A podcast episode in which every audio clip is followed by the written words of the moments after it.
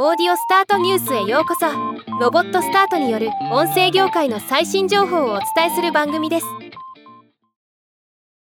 静岡新聞社と静岡放送。SBS が2023年12月4日より若手の新聞記者とアナウンサーによるポッドキャスト番組「記者アナ」の配信を開始しました。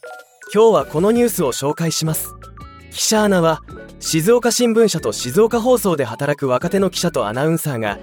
日々の仕事の奮闘ぶりや紙面放送での裏話現場で感じたエピソードなどを紹介する番組新聞と放送で伝えられなかった情報をポッドキャストでカバーするというコンセプトは良いと思います。1エピソードの長さは20から30分前後配信は毎週月曜日予定となっています。ではまた。